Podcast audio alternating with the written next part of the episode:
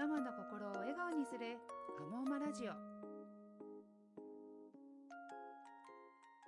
この番組は私高原と家族心理カウンセラー佐々木明子先生がママの心を笑顔にする時間をお届けする番組です。今回は私の取説イライラ編をテーマにお話をお伺いしていきます。佐々木先生よろしくお願いいたします。よろしくお願いします。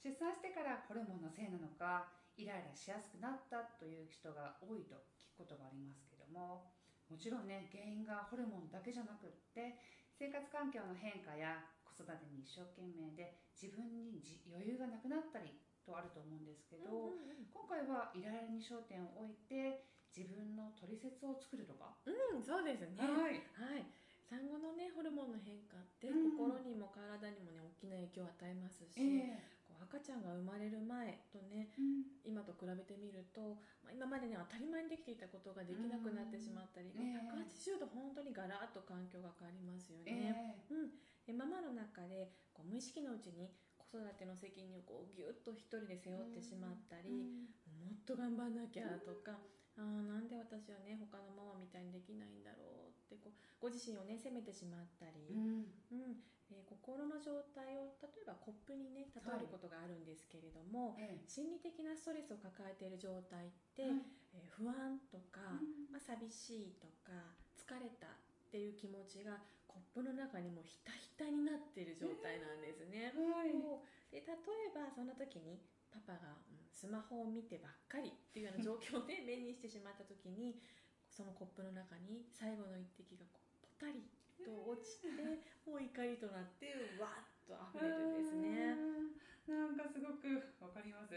ね溢れちゃってしまうと自分でも止められないっていうか、うん、そのね、矛先が子供たちにも行ってしまうっていうことがよくあると思うんですけどね、怒っちゃいけないと思うのに怒ってしまう、うん、自分がね苦しくってそれをどう抑えていいのかっていうのが分からないんですよ。あそうかそうか、うん、そうですね、まあ、喜怒哀楽っていう言葉があるように、えーはい、怒りっていう感情も、まあ、実は人間にとってすごく大事な人、あの感情の一つなんですね。はい、でなので一番まず最初にお伝えしたいのは怒るっていうことは悪いことではないんですよということですね、はい、うん、イライラしちゃいけないって我慢したり、こう蓋をしたりするんじゃなくって怒りにもちゃんと理由があるんだってまずは自分自身で気づくってことが大事です。へえ理由があっても怒るって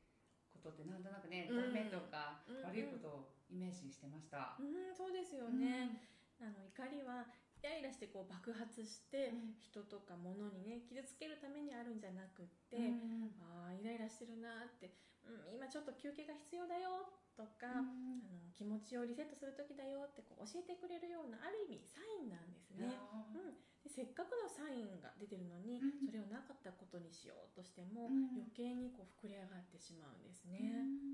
今休憩が必要だよって教えてくれるとかなんかね自分自身を怒りが守ってくれてる感じしますよね、うん、その通りです、えー、そうそうそうなんかね上手に怒りを出す方法を知るとか、うん、まあ、怒りっていう感情に自分がぐるぐる振り回されるんじゃなくって、うん、自分がかん怒りっていう感情をコントロールできたらいいですよね。うん、そうですね、そのために、はい、まああイライラしてるなっていうサインに気づいたら、うん、それをねギュッと押し込もうとするんじゃなくって、うん、その時に客観的に自分をちょっと観察してみる。いわばモニタリングっていうようなことをするっていうことが大切になってきます。客観的に自分を観察する。例えばどんなことをすればいいですか、うん、少し教えてもらってもいいですか？はいそうですねまあ、自分を観察する方法の一つとして、うん。はい、怒りを数値化してみるっていうことがあります。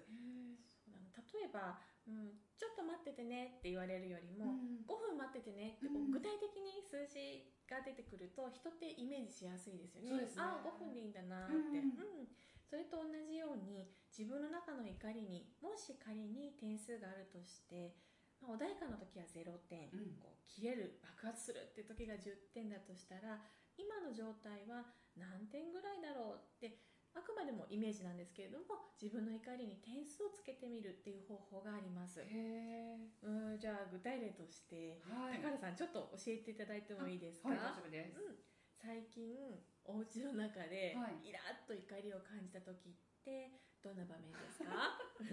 えー、怒りたくさんあると思うんですよね。例えばパパが仕事から帰ってきました。うんで、まあ、疲れてるの分かるんですけどそのままねだらっとし始めたら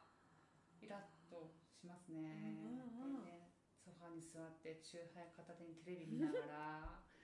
ね、うんうん。そこなそこの姿にもなんかイライラするし、うん。なんかねテレビ見て楽しいんだろうなって大笑いしてる姿とか見てると、うんうん。なんかクソって。こっちも見たいんだよって疲れてるのにって、うんうんなんかすごく多分イライラマックスっ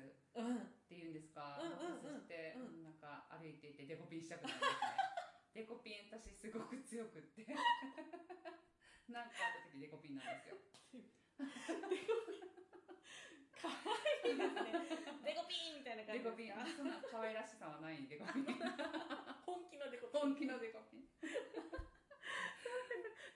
ですね、はい。じゃあもう怒りイライラマックス状態のデコピンに行くまでに、まあね、ちょっと段階がありましたけれども、えさっきのですね例えば穏やかな時が0ー点、うん。こう切れる時が10点だとして、もし仮にイライラに点数をつけるとしたらそれぞれ何点ずつになりますか？そうですね。だらっとしてる姿を見たら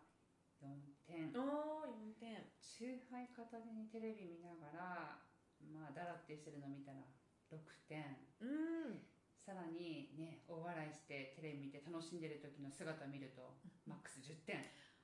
ね私も疲れてね疲れてるのにってうーんなるほど。思います、そっか、うん。例えば同じねパパさんの笑い声でも状況とか、うん。またカラさんの心に余裕がある時って、うんまあ、笑い声が聞こえてももしかしたら10点にはならないかもしれませんね。はあ。うんただやっぱりね私も疲れてるのにっていう状態でうん。10点の底上げになってしまうんですね、そうですね。なんかね自分がきつい時はうん。夫に対してだけじゃなくって、うん。ね、パパに対してだけじゃなくっていろんなことに8点とか9点10点って多分高得点のラッシュが続くと思います。あーもう心のなんだろうコップがひたひたになってる状態ですよね。そうですね、うん、どうしてもね切れるとか爆発するっていうのはものすごいエネルギー使いますよね、そうですね、うん。時には人を傷つけてしまったり、うん。こう自分自身をね追い詰めてしまったりします、でやっぱりそうなる前に1点でも怒りが小さく低くなるイメージをつかむためにもやっぱり早くその怒りに気づいてクールダウンするってことが大切になります。はいさっきの点数をつけるですけれども何度も点数つけていくうちにですねああ今のイライラは5点だな、そろそろ気持ちをちゃんと伝えた方が楽になるかも。とか、うんまあ、今は9点いく9点いく。もう少しこの場から離れて、うん。ベランダの空気でも吸いに行こうかなとかですね、まあ、爆発して後で後悔してしまうっていうその前にうん。1点でも低くするために今私に何ができるのかなって早い段階で選択肢が見えてくるんですね。まさにね爆発するボッカーンとするなる前に、うん少しでもね早く火が小さいうちにうん。消した方が消化しやすいんですね、うん、そうですね、はい。そして今のイライラを数値化することとともにコップの中にですねどんな気持ちが溜まっているのかなって感じてみることも大切なことです。コップの中にある気持ち冒頭で言われてた不安寂しい、疲れたとかですか？あ、そうですそうですそうです。えあの実は怒りって第二次感情って言われています。ー、はい。第二次ってことはやっぱり第一次があるんですけれども、まあ、怒りの下に第一次感情があってそれってですね本当はこうしてほしいなとかうん。本当はこんなことしてほしくないなとかあ私こんな気持ちだっていうような本音が隠れているんですね。へー。で人はこの第一次感情本当は分かってほしくって、うん。だけど言えなくって怒るっていうことになるんですね。で感情っていうとなかなかね普段の会話では使わないんですけれども、えーまあ、へこんでるとか、うん。嫌な気持ちっていう表現もありますけれども、あもう少しこうどんな名前の気持ちがフィットするだろうってつぶやきながら探してみてください。はい。例えばそうですね寂しい、うん。悲しいでしょ？辛い、まあ、苦しいえーないがしろにされてるような気がするとか、うん。怖い不安心配だなとかね。ねえめちゃくちゃ深いですね嫌な気持ちという言葉の中にそんな気持ちが存在してるとかね。じゃあさっき点数をつけたパパがテレビを見てる場面で、うんうん、私がどんな気持ちがその中にあるんだろうって考えた時に、そうですね。私はやっぱり自分もそうやってしたいなっていう願望があるかもしれないから、うんうん、あなたばっかりずるいとかね、そういう気持ちを気づいてくれなくて寂しいとか、うんうん、ね、忙しいから手伝ってほしいとか私のこの大変な気持ちを分かってほしいとか気づいてくれないから、私も大事にしてほしいとかなんかいろんな心が多分あるんじゃないかなって。ああそっか、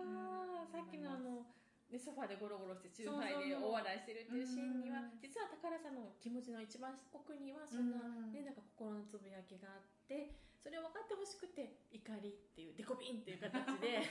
表してたんですね。あそうか教えていただいてありがとうございます。素晴らしい気づきですね。ありがとうございます。褒めてくれて。いい でやっぱり時には怒りで表すこともあるけれども、本音に気づけるっていうことでやっぱり本当はどうしてほしいのか、相手に言葉で伝えてみるっていう選択肢がこう増えてくるんですよね、えー、デコピンだけじゃなくって 伝えるっていう方法も出てくるんです、はい、で怒ることってもちろんあってもいいですよただ爆発してねはあって後で後悔したり疲れちゃったりする前に、怒りと上手に付き合うことで、まあ、自分の気持ちをうまく表現して、家族や周りの人に伝えたいことを伝えられる、うん。そんな夫婦のコミュニケーションを実はねやがて大きくなっていくお子さんがずっと見ながらねそれを吸収していくんですね。なるほど。怒りをね通して自分の思いを知るって、うん、ある意味イライラする時には自分を知るチャンスになるかもしれないんですね。うん、はい。今回は私の取説イライラ編をテーマにお届けしました。自分のイライラに点数をつけることや怒りの下にある本音に目を向けてみることで後で後悔しない怒り方の選択枠が広がるという話でした。佐々木先生ありがとうございました。ありがとうございました。次回は頑張ってるママの私のトリセツ頭ポンポン編をテーマにお届けする予定です。どうぞお楽しみに。イライラした時はこうやって落ち着くよという方法を募集中。シュークリームを食べて満足する。お風呂の中で大泣きする。などなどコメントはお待ちしています。